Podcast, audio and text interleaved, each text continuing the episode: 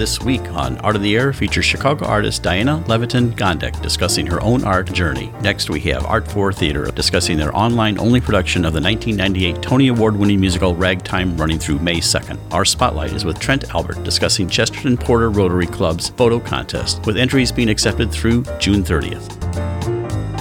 Express yourself through art and show the world your heart. Express yourself through art and show the world your heart. You're in the know with Esther and Larry. Art on the air today. Stay in the know with Larry and Esther. Art on the air our way. Express yourself through art and show the world your heart. Express yourself through art and show the world Welcome. You're listening to Art on the Air on WVLP 103.1 FM and Lakeshore Public Radio 89.1 FM, our weekly program covering arts and arts events throughout Northwest Indiana and beyond. I'm Larry Brechner of New Perspectives Photography, right alongside here with Esther Golden of The Nest in Michigan City. Aloha, everyone. We're your hosts for Art on the Air. Art on the Air is supported by an Indiana Arts Commission Arts Project grant through South Shore Arts and the National Endowment for the Arts. Art on the Air streams live at WVLP.org and is rebroadcast on Monday at 5 p.m. Plus is also heard on Lakeshore Public Radio 89.1 FM every Sunday at 7 p.m. Also streaming live at lakeshorepublicradio.org and is available on Lakeshore Public Radio's website as a podcast. Our spotlight interviews are also heard Wednesdays on Lakeshore Public Radio. Information about Art in the Air is available at our website, brech.com slash AOTA. That's brech, B-R-E-C-H dot com slash AOTA. That includes a complete show archive, spotlight interviews, plus our show is available on multiple podcast platforms, including NPR One. Please like us on Facebook, Art on the Air, WVLP, for information about upcoming shows and interviews. And we'd like to welcome to Art in the Air Spotlight Trent Albert of albertphotographic.com in Chesterton. But he's here to talk about something else, a, uh great photo contest. I'm going to let him talk about that with the local Rotary Club. So, Trent, welcome to Art on the Air Spotlight. Welcome. Thanks. Thanks. It's great to be here. So, tell us a little bit about what's coming up with Chesterton Porter Rotary and what they have going on. And, of course, you're involved, I guess, coordinating this. Worcester Porter Rotary Club has struggled this past year with our fundraising efforts. We have not been able to have our annual fish fry, which has always been one of our biggest fundraisers that we have, and it's also a really big community event.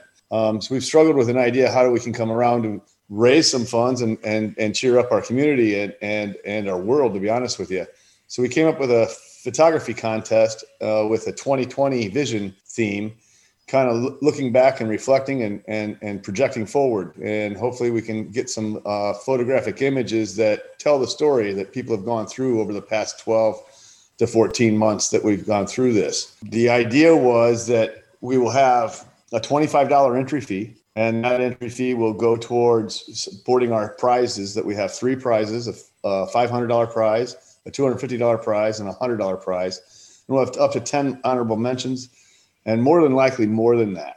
The idea is that we want to get a, a number of people to join this and be a part of our photo contest so that we can make a publication and possibly a calendar and more than likely a, a full magazine publication that we'll be able to support with the entrance that supported our contest.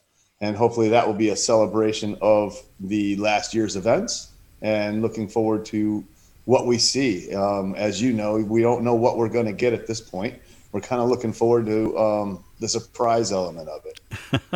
So, is it limited to anyone, uh, amateur, professional, or anyone can submit? Anyone can submit. Um, we're looking forward to seeing people's pictures from their phones. We're looking forward to seeing about any photograph that you have. Um, our judges are four judges that we've drawn from our Rotary group, um, and they are not by any means professional photographers. They're going to be judging on photographic appeal to them, and what we're gonna we're looking for is just fun and and and not something that moves moves you to a, an, um, an emotion or to a, a better place than where we have been in the last 12 months. So those those judges will team together and pick a group of 20 images that they enjoy, and we're hoping that we can have three of those images cross pollinate between all four of those judges, and that will help us decide our first, second, and third, and our honorable mentions. trying to work with a group to make this all come together is what Chesterton Porter Rotary is all about. So we've got many hands and many eyes putting the word out and getting the word across to other possible photographers and photo entrance. So you're looking for, I think you've probably sure you've been with uh, Duneland Photography Club and uh, such as that, but you're looking for anyone to do that. Give us the website where they can enter just uh, right now, and we'll hit that once more at the end. It basically it goes right through our Chesterton Porter Rotary Club's website, which is at chesterton porterrotary.org. And if you want to enter the photo contest, you just put a forward slash photo at the end of the dot org and you'll get right into our photo contest right there. It's open right now, and it will be open through June 30th. The idea is that, well, as we get entrance, we'll be able to share entrance with people online to get them more exposure, but also excitement to other people to enter the photography contest as well. Larry, are you submitting? I think I will. Yeah, you know, I, have known Trent, and I had him actually uh, jury a show that I did at Southern Shore. So, yeah, I probably will. Uh, but let me ask you, thematically, you are looking for things concentrated in 2020, uh, like on the COVID, or just maybe some guidance for photographers to know what to submit. It's it's it's all it's open and it, it is up to you on what you how did you get through the 2020 and and your experiences moving forward. And, and it's not really to stress you know the mask issue or the covid response or anything like that. We would be we're thrilled to see what people have to offer and what their interpretation of what these last 12 months have meant to them. Um, it's not like a uh, mob appeal, but we'd like to see what the mob has to say about what's been going on in the last 12 months without having a whole lot of direction. I think that if we give too much direction, that people then people say, "Oh, I don't have a picture like that, and I can't enter." And I think that we wanted to keep it wide open so that we'll we're going to get pictures of cats, we're going to get pictures of flowers, we're going to get those things, and that's okay because the end of the story is we're taking a twenty-five dollar entry fee, which is going to work out to be a donation in a big way to support our Chesterton Porter Rotary Club's philanthropic uh, efforts throughout the community. And uh, can they donate or uh, make the entry fee online through a PayPal or anything like that? Yeah, it's basically once you get onto the uh, Chesterton-porterrotary.org forward slash photo, it'll prompt you to fill out a little um, credit card payment. And that $25, of that $25, our club will keep $23.93 or something like that and that's what we are going to use to support the prizes and to support the giving of our club. Okay, well, thank you so much for coming in Art in the Air Spotlight. It's Trent Albert of Albert Photographic talking about the Chesterton Porter Rotary uh, Photo Contest, and you can find that online at chesterton-porterrotary.org slash photo. Thank you much for coming on, Trent. Best of luck. Thank you. Me. I really appreciate your time. You have a good day. You're listening to Art on the Air, WVLP 103.1 FM, and on Lakeshore Public Radio 89.1 FM and we'd like to welcome to Art in the Air. Uh, she's a looks at observations of human nature throughout her work, whether it uh, be painting, sculptures, statues, a whole wide range of things that she does. Uh, she does have a studio uh, as an artist in resident at Zhou B Art Center in Chicago, and also a home studio. Diana Leviton Gondek, welcome to Art on the Air. Thank you so much for having me, Larry and Esther. Really mm-hmm. excited about talking to you both. And without a mask on, this is strange. That's true. Yeah, we're we're past the mask stage. Well, in Indiana, this they haven't mandated. Anyway, we'd like to hear about your uh, personal journey and story, uh, kind of like how you got from where you were to where you are, sure. like where you grew up, where all that kind of background material and everything like that. So tell us your story.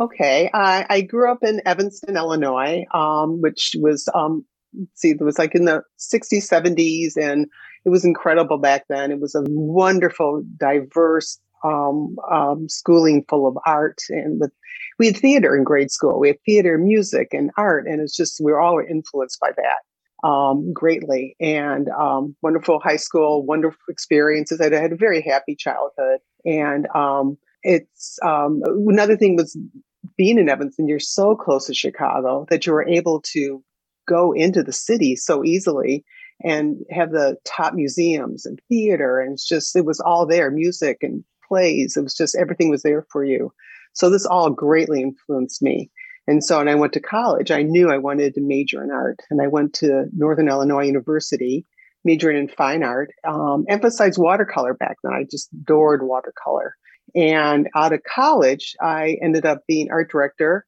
at Northwestern University. And I did that for several years and um, through marriage and my birth of first child, Max.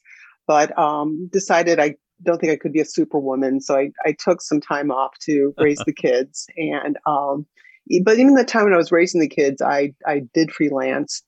And I also worked in the um, in the school district out here, 203, doing art awareness with um, for about I think we about six years. So just kept my finger in there and just learn, you know, uh, learning socially how to talk to people. If you can talk to a child, keep them entertained, um, you can pretty much talk to anyone. So um, and then and then when the kids started getting a little bit older, I decided to go back to my fine art, and um, I uh, started um, exploring with I started exploring uh, oil, which I I did uh, obviously work with and acrylics, but um, I really got into it, and I had done a um, a piece, and it was uh, basically a, um, a, a, a, self portrait, and I had gone on Facebook and I'd seen this place called Zhou B Art Center, and I've seen people who were involved in there. And there was uh, Sergio Gomez who was having a, a, portrait show, and I thought, oh, let me just try it, see what happens. And I got in. So that was kind of my start with the Zhou B Art Center, and um, and my connections there. And I was at a, another gallery there for a little bit before deciding to get my own studio. And so I I've been there with my own studio for about and and been with Zhou B for about probably 10 years now. Oh, so, wow. Yeah, That's yeah. wonderful and, because the community of artists there are so fantastic. That must be inspiring in itself. oh, it's just so wonderful. I, yeah, wonderful people, um, great friends, you know, just, you know, I miss them all so much being, you know, during COVID. It's so difficult. And unfortunately, some artists, you know, we've all suffered so much, especially in the arts through um, this pandemic. They've, you know, they've lost studios or decided, you know, it's not the right time to have one. So that's been very, very hard on us. But you know, we're we're we're all, you know, still making our artwork and and um, trying to get in shows. I, I've been showing um, through this pandemic. I've been in, let's see, like four shows um, in Chicago, um, one in Miami during Art Miami Week still, because I I'd done Art Basel for three years before that and um, and then I was in the Ham- I was just in the Hamptons for a show, which was a virtual show. But these are hard. It's you know this is it's it's different when your people are seeing this on their little phone, seeing your artwork. So um, you know sales are are not exactly what they used to be. So it, it's it's been a little difficult, and um, just kind of holding on and and just keeping my artwork out there and just marketing myself as much as possible. Have you had commissions during this time? Um, not i haven't had um no i haven't had like the past year i haven't had any commissions um i did have a the, my last major major commission uh, was with um, special olympic.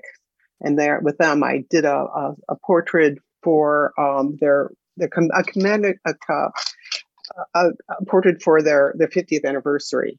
And that entailed the original founders of special olympics and those now involved. And that's now in um, DC in Tim Shriver's office. So that was my that was my last biggie big one. But um, uh, there's been some other ones. Um, actually, there was I think a couple other ones. I've had some collectors who've had me do some artwork for their homes. So that's actually yeah, that wasn't the last one. but during the pandemic, I haven't had a commission yet. No. So I'm so interested in your technique because it's it's it's quite unique how you blend realism with I don't know. I don't want to quite say surrealism, but mm. on otherworldliness, I guess, and yes, especially, yeah. especially, um, I love so many of them, but Family Wall is just so mm beautiful and intriguing. So, how do you approach that? I mean, yeah, thank you. Um, I well, growing up, as I said in the '60s, I adored um, pop art. I thought oh, that was just, yeah. it was just wow. You know, this you know, as a child, there's nothing to understand except the visual. It just was I just adored it. And then from there, you know, you find the Renaissance and you find you know Impressionism and everything and Surrealism and all and all that. And um, I think I just kind of end up I combined it all, not meaning to. I just did. And interesting, the family wall is that piece is actually um, I do political work, but it's so subtle, no one knows it. And that piece is uh, at a time when um, a wall is trying to be built to separate us, and I I used a family because that family is what a wall should be. It shouldn't be breaking. It should be a, it should be us together. And the only colors I used were the colors of the flag of Mexico and the flag of the United, the, the colors of the flag of the United States. And that's the only colors. So that was my choice in colors for that one too, which is because unique colors were used in that. Yeah, it's just so it's so compelling because you have, you know, a very clear indication of who the people are, but then their their garb is just I mean, it creates such a dynamic painting. I just thank you. Thank stop you. looking at that. And then and then on the and then on the flip side, and I and um, like the New York Study and Kong and Tower, mm. Neverland and False Prophet. So this seems to be quite I mean, there's yes. a similarity between everything, but then this seems to be a whole different series of technique. Right. Or, yeah. What what happened? Yeah, I think I the first. I think that was I in New York first or London. I think I was in London first showing, and I was taking pictures in London, and I really enjoyed the pictures I was taking. I wanted to use those in my artwork. And I decided I, I want to incorporate the actual photography this time instead of just painting in oil. So that's where they came from was to use um, the photography that I had taken um, in New York and showing in New York and showing in um, in London and um, combining that mixed media with oils and whatever is in my studio, just kind of figuring things out and having fun with it. So that's where that that came from. Yeah, so yeah, I'm still enjoying. They're exciting. That. They're very exciting. Yeah, yeah. I I I sent those to. I, I that was last summer. I think pre. Um, I'd shown those actually at Art Basel when that was still open, and that was um, widely ex- accepted, and um, which was thrilling to me because it was a whole different genre for me, and, and um, I actually ended up selling uh, one piece um, called Chicago. What was the name of that one? It was about Chicago and um, ancestry, and it actually was called Ancestry, and um, it was basically a skyline of Chicago. Another picture I'd taken, and down below I had put in um, pieces of my my my history of my grandfather in um, Cincinnati. Um, where he had a fur shop, and that's in there. And then my other grandfather my other side um, with with their um, store department store um, Gordon's in Gary, Indiana. So that's all incorporated inside it because that was who I was coming from, and now I'm Chicago. So that comes into Chicago, and that went to a wonderful family um, in in Miami. So that I was I was thrilled with that, and in fact, it was the family of the owners, uh, managers of um, a manager of uh, the Chicago, the Miami Heat. And well, everybody else was going to these giant parties in Miami for the night. It was like, you know, oh, Diana, you have to come to this great party. It's going to be loud and crazy. Um, I was offered to go to a Miami Heat game to sit in the front. I go, I'm taking the Miami Heat game. Yeah. and plus, I got to eat because when I go to Miami, I, I tend to put my money into where I'm staying in my flight and I don't eat a lot. So I'm like, I can eat food. it was great but that was that that was a thrill, and I'm still in contact with the, uh, the the people who bought that piece, and that's just wonderful when you have these connections with people. Um, well, it's also, such, an, it's such yeah. an intimate thing. I mean, you're yes. you're it's your it's your thoughts and feelings and your soul going into these paintings that when somebody reacts to it, it's wonderful that that relationship can be maintained. Yeah, I, I was all it was my birthday a couple years ago, and I was um, at the Russian Tea Room in Chicago. We just got on the Art Institute, my husband and I, and um, I there were some ladies, and I just thought they were just wonderful. They're just what they were do, how they look. They were separate, but I I asked them if I could take their picture, and I explained that I'm an artist. I'm you know legitimate. Here's my card, and and could I you know incorporate this into some artwork? And one of the women, you know, they both said yes. And one of the women had stayed in contact with me, and she ended up coming to my studio and buying the piece. Um, so oh. that was that, and I had been she and Moody moved to Florida, and I was showing at Art Basel, and I said you should come come to my show, but she was in Chicago at the time and was unable to. But again, it's just these that's relationships. The that's a sweet story. yeah, I just I love it when you know you know these people, and and when they when you, you do a commission piece, I did the Grand Canyon and it was and it was like just getting his memory what he had remembered and trying to put that in there And then at the end, when after all this, you know, working together with him, and he just said, "I love it." I just was like, I was in tears because it, you know, I, we just worked so hard as a team on this. So that was that was a great feeling too. These are wonderful moments in in the art world. Uh, there were so many scary, awful ones, you know, being an artist, but you you come back to the wonderful ones. Keep us happy. Diane, I'd like to ask you, and you touched a little bit on this, is uh, how COVID has impacted you.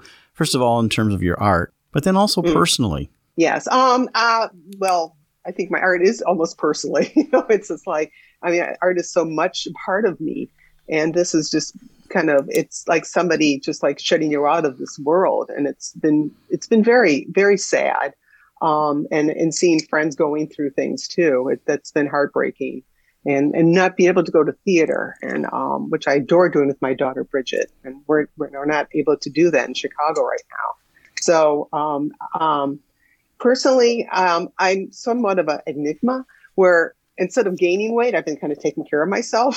so I'm actually in better shape now than I was before. So that's kind of fun as a personal note. Um, but um, in terms of artwork, I think I'm almost doing more marketing at this point than I think used to be 50 50, but I'm pushing my marketing more than my artwork out there. Just trying to get the name out there because you just, I don't have the shows. They're just not there. And I don't have the openings. The Zhou B Arts Center had openings every third Friday and obviously, because of COVID, we had to stop that. And that was such a wonderful thing where you just go through the building, um, like about 70 artists, and you can see this all in one night and just go walk through with this, all the artwork.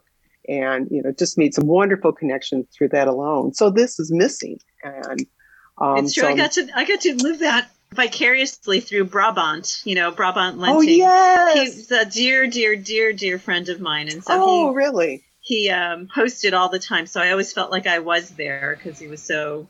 I know he was an active part of going to those yes. Thursdays.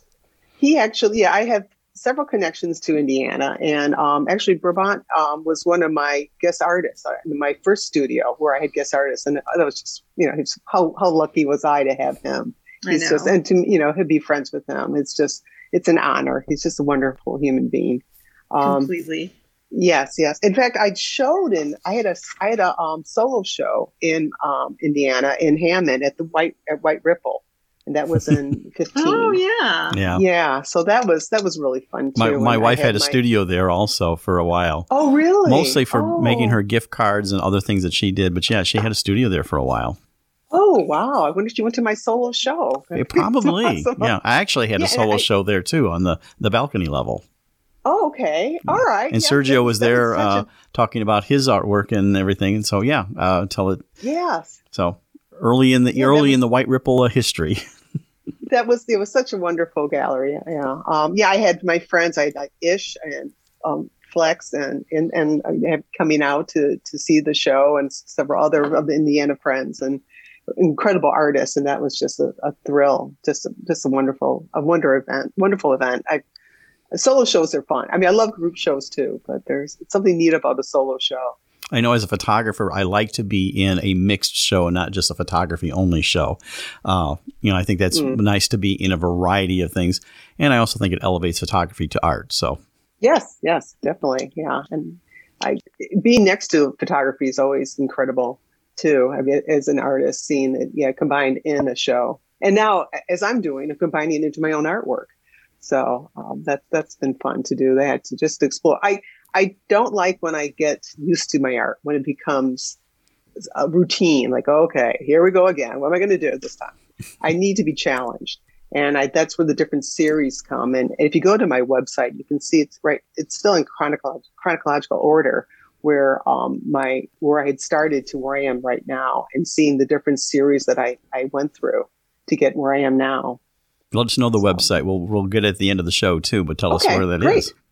I know I agree with you about the solo show too. There's something so powerful about seeing a body of work all together next yes. to each other in a way that you wouldn't normally. I mean, I think it, it even surprises the artist depending on how it was curated and hung. Um, they see their own work in a different way. Yes, yes, a, I agree. And tell us your yeah, website. I mean, That's why we wanted to make sure we got it while you were talking about it. Okay, my website is um, Diana. It's my name actually, which is Right. Diana Levitin Gondek um, dot com. That's it's pretty simple to get to, and you can Google me too to find it there as well. And we'll hit that at the end of the show. One thing I want to do as a follow up on the COVID is uh, what are you looking forward to that you haven't been able to do? You know, you're all fit and everything and everything, but what else? you're a fit artist ready to go out there, but what do you, what do you, what have you missed that you want to do? That when that when you get, it's all clear to get out again. being in um, live shows again. I miss that. I miss having people come to my studio freely. I miss I miss talking to my art friends, you know, one on one.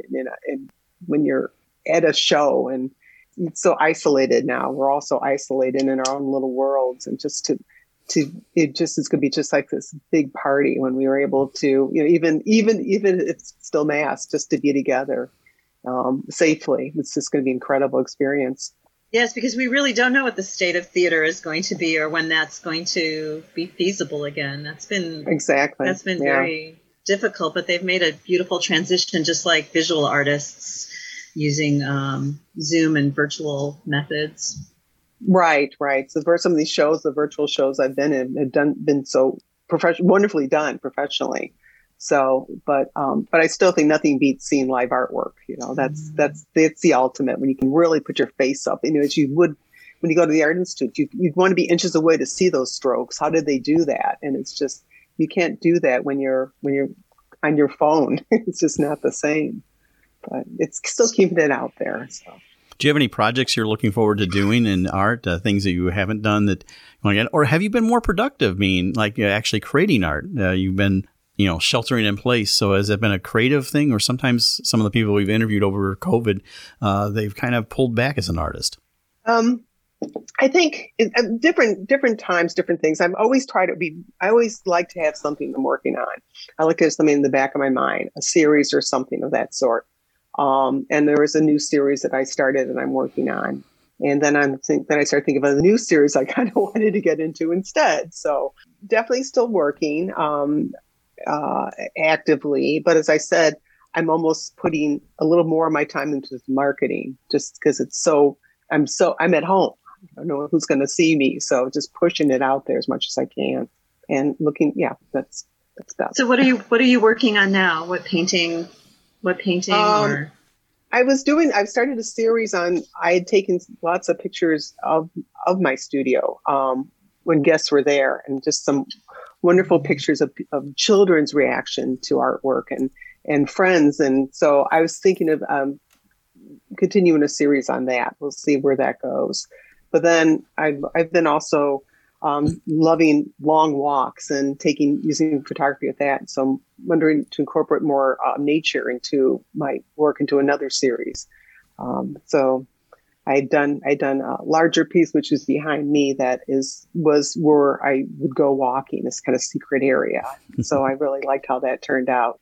And so I might be doing that. I think it depends. I always kind of like to use what's going on as I did um, politically when I was very upset what was going on. And, and now we're, you know, it's where's my mind at? It's almost like, how do I feel? You know, it's like, how do we feel during all this? so It's- does that relate to your does that relate to your color palette then? Your mood is that what informs? Um. I would, I, I guess so at times. I think so. Um, and also just to experiment and just trying different colors. I think I, you know, I'm getting bored of something and said, now what? You know, let's do something.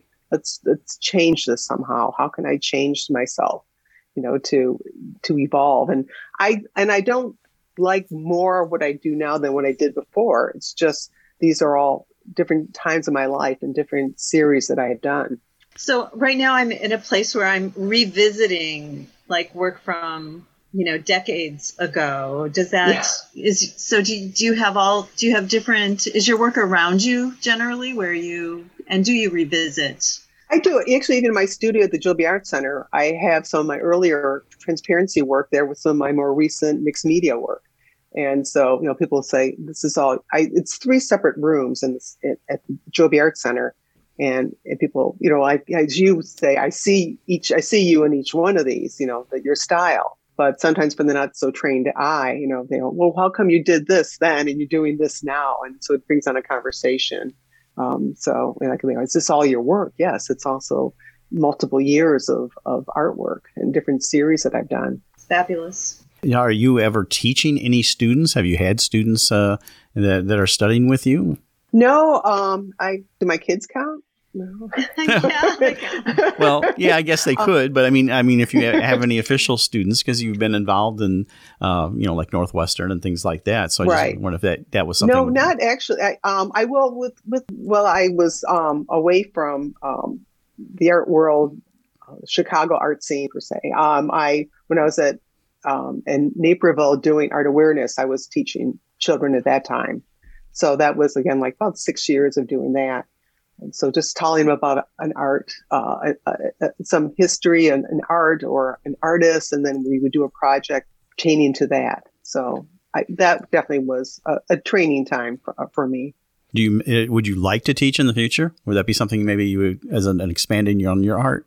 Um, possibly. I, I mean, I see in the future when things open up, doing even more traveling and doing shows and something of that sort. Uh, that's what I really love doing. Um, the Art Basels, these you know incredible art, you know, art venues, and even to bring my artwork to different countries. Um, I I was um, in um, Busan, Korea.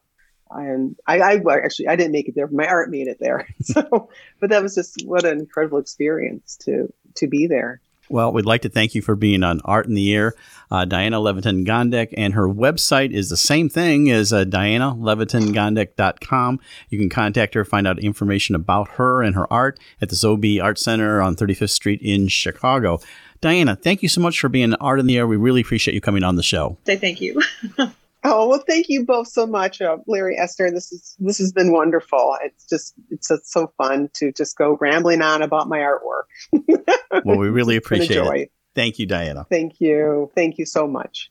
You're listening to Art on the Air, WVLP 103.1 FM, and on Lakeshore Public Radio 89.1 FM. Now she's haunting me just like a melody, the only song I seem to know.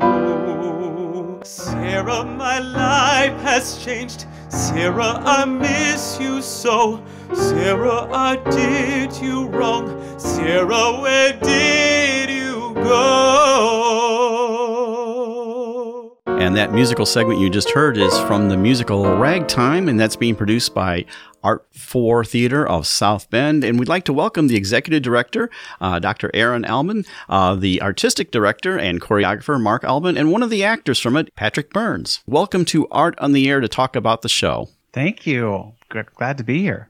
yeah, aloha, welcome. Hello, hello. Well, first of all, and I know which one of you want to direct this, let's talk a little bit about your background before we talk about Art for Theater and then Ragtime. So, uh, Aaron, why don't you go first? Tell us about how you got from where you were to where you are as uh, I know you're a teacher, conductor, pianist, vocal coach, etc. But tell us a little about your background. Sure, great. Um, yeah, I grew up in a small town in Iowa. Shambaugh is the name. If there's any Shambaugh people, it's close to Clarinda. Ought to give Iowa a try, right? That's right. Um, very small. There's definitely more livestock than people down there. Um, but yeah, so grew up in Iowa, did a music ed degree, taught public high school choir. Um, and then I went to Texas, did a master's and doctorate in orchestral conducting while I was down there. Got super excited about arts advocacy, public funding, and just kind of how do we make theater for you know mass consumption. So then moved to Chicago, worked with nonprofit organization called Merit School of Music. Um, it's an amazing organization. If you don't know it, check it out. Um, and then got drawn to South Bend by Conn-Selmer, which is the largest uh, um, American manufacturer of brass and woodwind instruments um, left in America. So uh, yeah, I'm their director of um, marketing operations for Conn-Selmer. And then uh, in Chicago is where I met my husband. And then uh, we moved to South Bend. We started a professional theater company called Art Four, and we're in our fourth season. Excellent. So, but but can we can we go back a bit? So, what were you like in elementary school? Did this come? What did this start there? Because I teach Oh K gosh. through I teach K through six, and I can tell from kindergarten who belongs in theater. Oh, completely. I mean, music especially has always been my passion. Opera, musical theater. Um, my love is with opera, actually. Um, if truth be told. And that's where I've always viewed myself as an opera conductor. Um, that's where I wanted to spend my studies. That's why I started picking up the piano.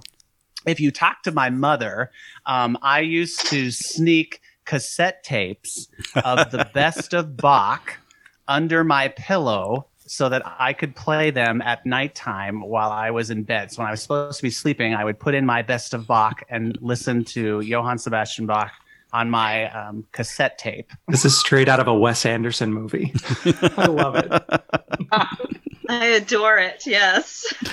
Well, that's uh, great. Mark, why don't you tell us a little bit about your background then? Well, it's a lot more boring than that. I mean, how can you?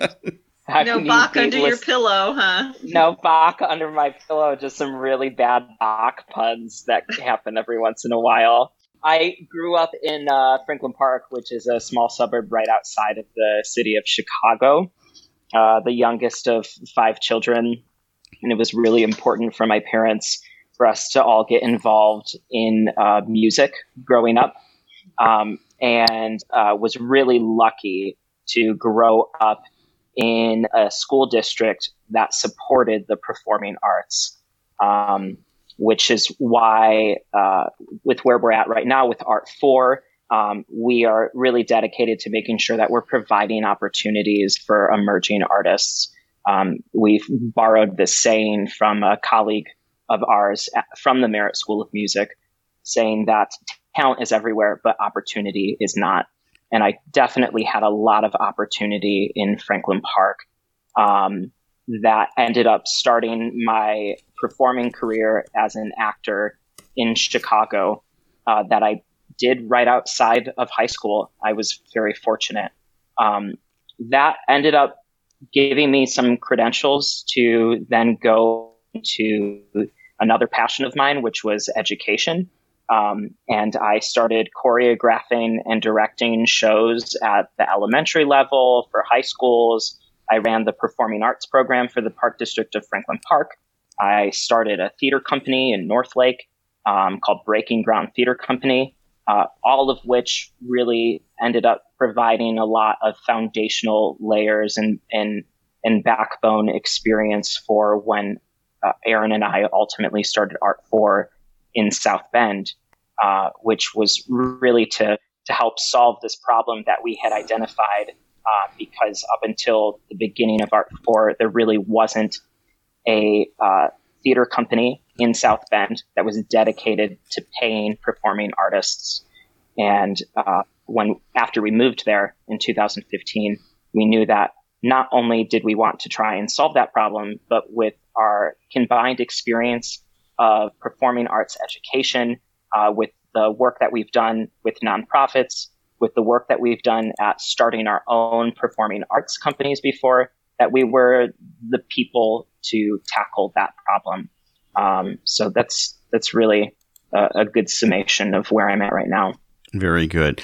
And then we have uh, one of the actors from the show, uh, Patrick Burns. Uh, tell us a little bit about your background and how you got from where you were to where you are. Hey, I'm Patrick. I um, I grew up on the south side of Chicago. I am the son of a uh, supervisor at the Chicago 911 Center, uh, the firefighter side, um, and a medical administrator. So, um, uh, not a whole lot of arts in my family, though they were artistic and were arts appreciators.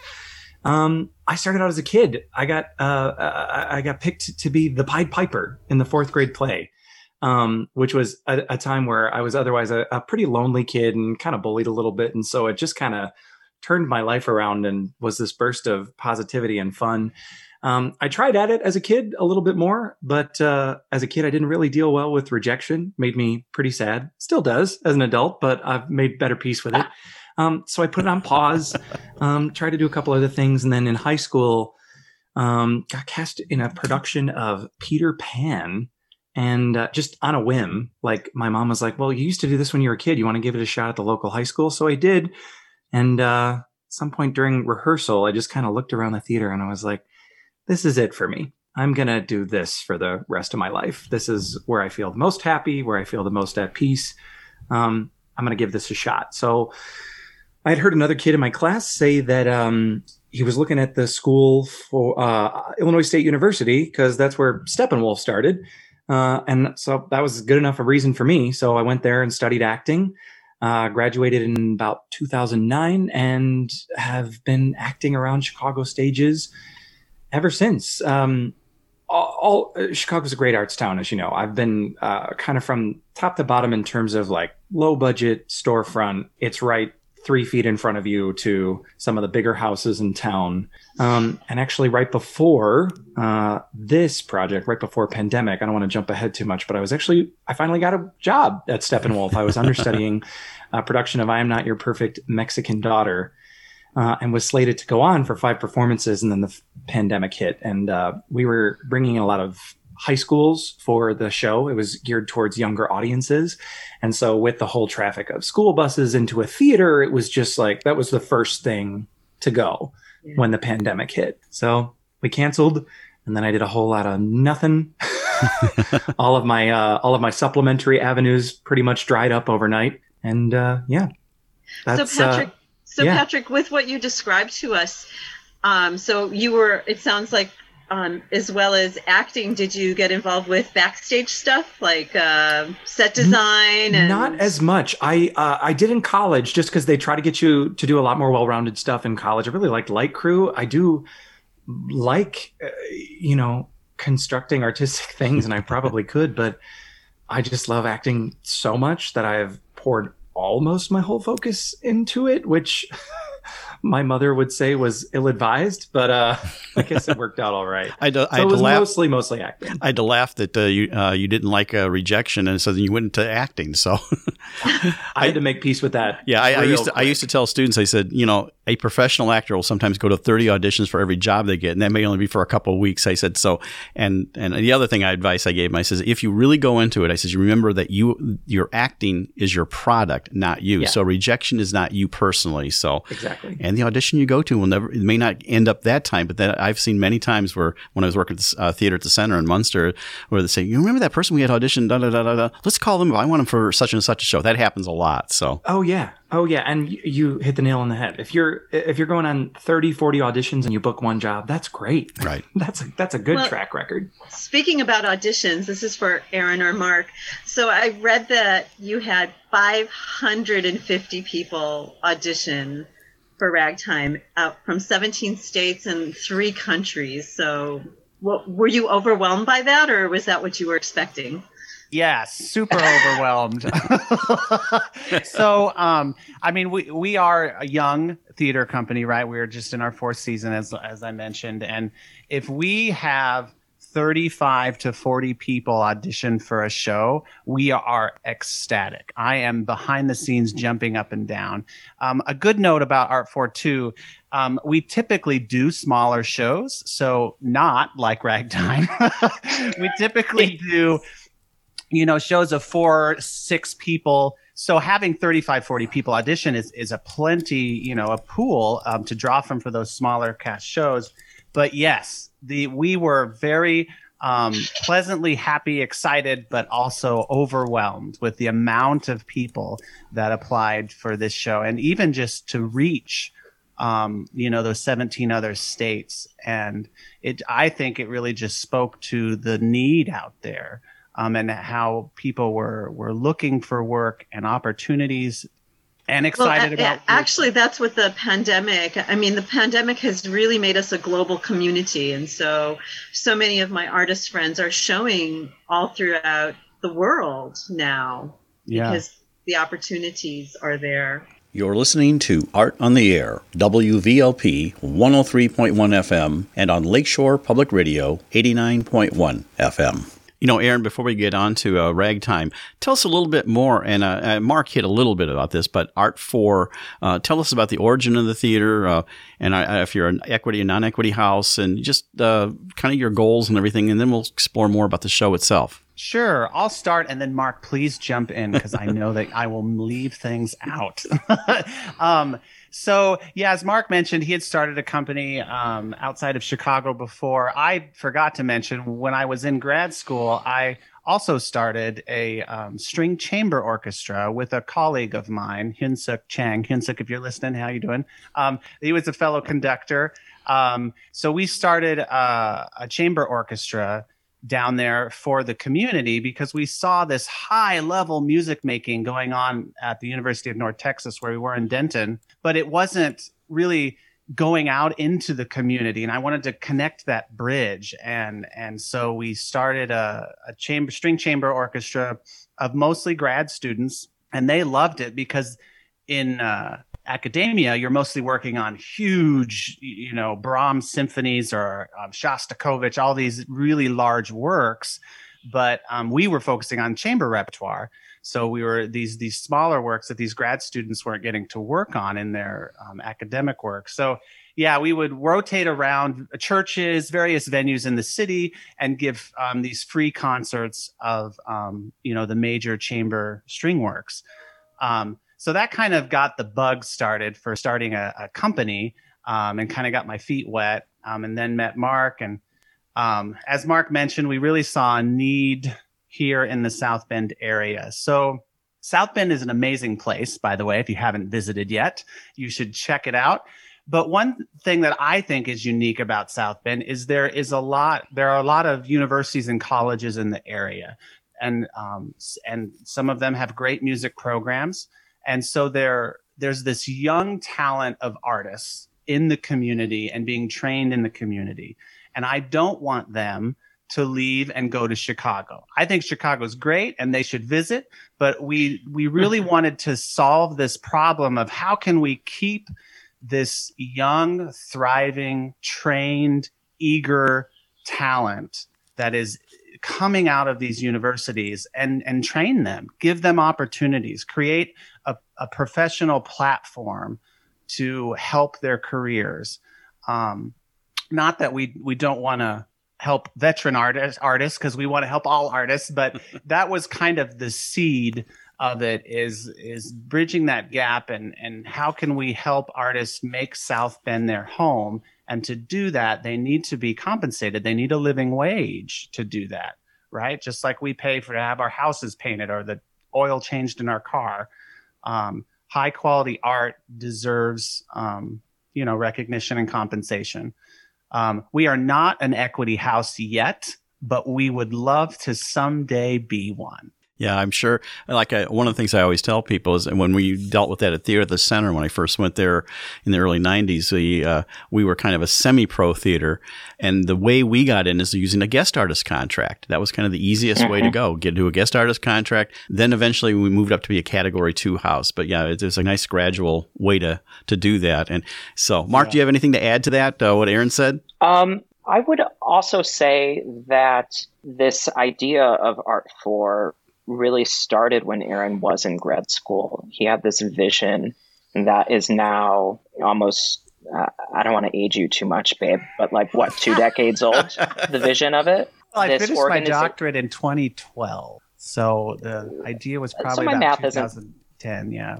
Yeah.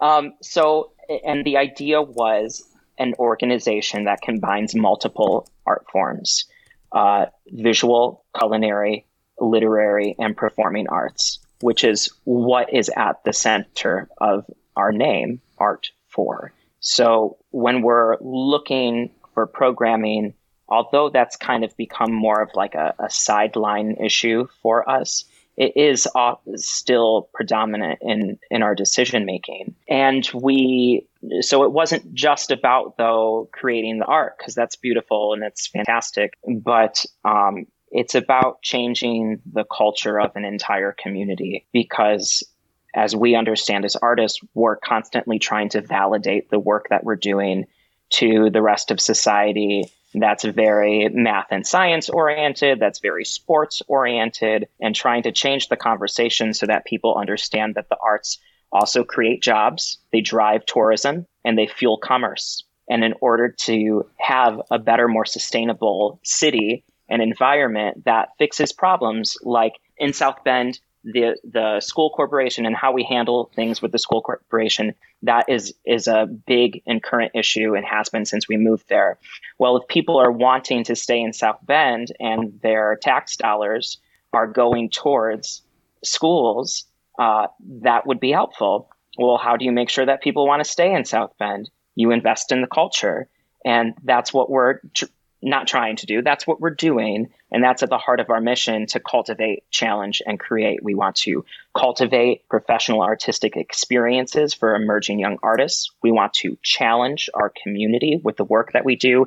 And we want to create community by having engaging contemporary conversation that ignites passion. Oh, that's so beautiful. Yes. Thank you. Thank you. Thank you. Thank you. Um, so, um, I have a ragtime question. So, was ragtime already in your roster of things that you wanted to do, or was it an informed choice because of the times we're in? Ragtime was actually on the list of things we would never do because, well, because we we would have never done this in a normal setting of live performances because it takes too many people. So From, it was yeah, a, co- for- for resources and like I mean 45 50 member cast, huge set lighting, costumes. Period things. Yeah, that, I, I thought Enormous. I thought it was a very ambitious piece to do, but but you you met the challenge by doing something unique. Tell us about that. Yeah, we decided to film it instead, which is really something that has evolved since the shutdown happened in early 2020. In April of 2020, Art 4 started our Show Tune Sunday series, which was dedicated to raising funds for artists who had been financially impacted by COVID 19. And on a weekly basis, we made a music video for an artist that was nominated by the community, and we would raise funds for them and split the pot 50 50. Art 4 would get 50%, the artist would get 50%. That ended up evolving. We ended up doing a, uh, a fundraiser specifically for Black Lives Matter South Bend in response to the murder of George Floyd. We ended up doing a uh, longer programming with Notre Dame Shakespeare for their Shakespeare Festival in August. And then we ended up producing 35 millimeters, a musical exhibition by Ryan Scott Oliver, which is a non book musical. It's only 90 minutes long. You're, it's pretty much just a series of music videos, which we knew how to do that after Show Tune Sunday. And so we were like, what do we want to do next? And ragtime was the thing because we can have a smaller cast of people who are playing multiple roles. They don't have to physically be in the same space. And it is commenting on multiple topics that are very relevant right now, as relevant as they were when the story takes place 100 years ago. Uh, Patrick, real quick, what do you play in uh, Ragtime? Because you're one of the performers, and or what you might play multiple roles. But tell us briefly about that. Yeah, so I play Tateh. The story of Ragtime kind of revolves around several different characters, but mainly three different families of very different cultures kind of thrust together at the turn of the 20th century.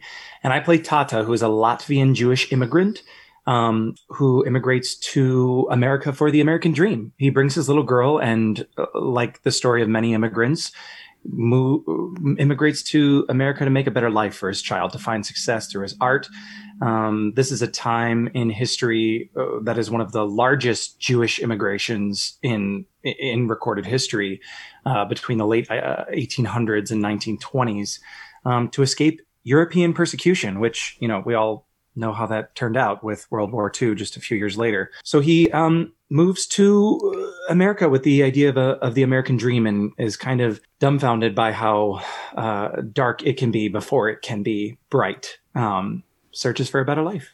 Real quickly, uh, adapting this from a stage production to f- quote filming it, and I know the uh, copyright holders has been very, very open to that. Like MTI, especially, has been really great about licensing that. Tell, talk about some of the challenges of doing that because it's different, you know, when a stage production versus you know putting onto film or video. Well, we're definitely not able to share the same physical space in the rehearsal process, and that's a challenge when you're dealing with topics that are as so con- condensed and heavy as ragtime is because you need to have longer conversation about it. But I have to say, when you're working with professionals like Patrick, it makes the process really fluid and easy. When people come into the room and they are a creative mindset they're they are problem solvers they just know their craft inside and out that you can just literally sometimes put them in front of the camera and say this is the scene that we're doing. Go. And it looks absolutely amazing. And people if you don't see this you are doing yourself a huge disservice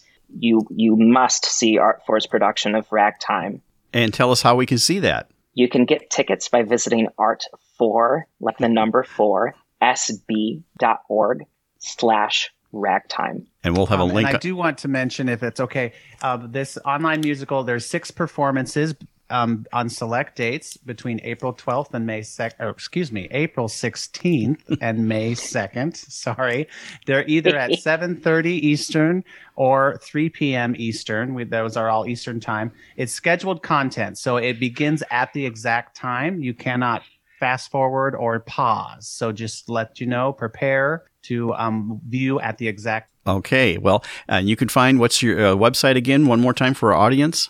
Art for like the number sb.org. Okay, thank you so much. We appreciate you coming on Art in the Air. That's for Ragtime in South Bend, and you can stream it. Uh, we have Aaron Albin, Mark Albin, and uh, Patrick Burns as uh, part of the cast.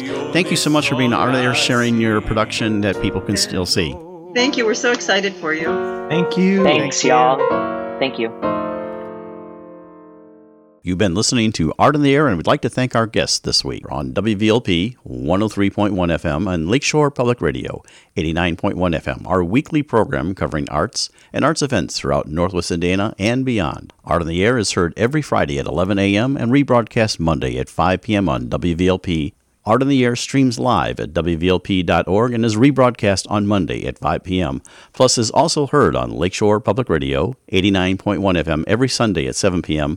Also streaming live at lakeshorepublicradio.org and is available on Lakeshore Public Radio's website as a podcast. Our spotlight interviews are also heard Wednesdays on Lakeshore Public Radio. Thanks again to Greg Kovach, WVLP station manager, and Tom Maloney, vice president of radio operations for Lakeshore Public Radio. Our theme music is by Billy Foster with a vocal by Renee Foster.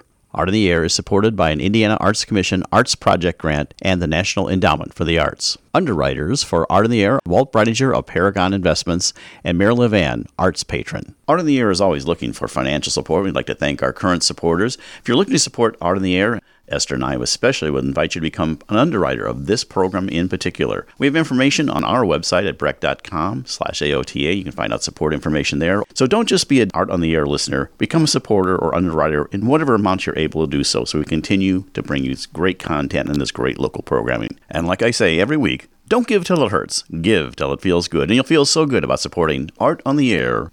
Information about Art on the Air is available at our website, brech.com slash AOTA. That's brech, B-R-E-C-H dot com slash AOTA. That includes a complete show archive, spotlight interviews, plus our show is available on multiple podcast platforms, including NPR One. Please like us on Facebook, Art on the Air, WVLP, for information about upcoming shows and interviews. If you're interested in being a guest or sending us information about your arts, arts related event, or exhibit, please email us at AOTA at brech.com. That's AOTA at brech, B-R-E-C-H dot com, or contact us through our Facebook page. Your hosts were Larry Brechner and Esther Golden, and we invite you back next week for another episode of Art on the Air. Aloha, everyone. Have a splendid week. Express yourself through art and show the world your heart. Express yourself through art and show the world your heart. You're in the know with Esther and Larry. Art on the air today. Stay in the know with Larry and Esther. Art on the air our way. Express yourself through art and show the world your heart. Express yourself through art and show the world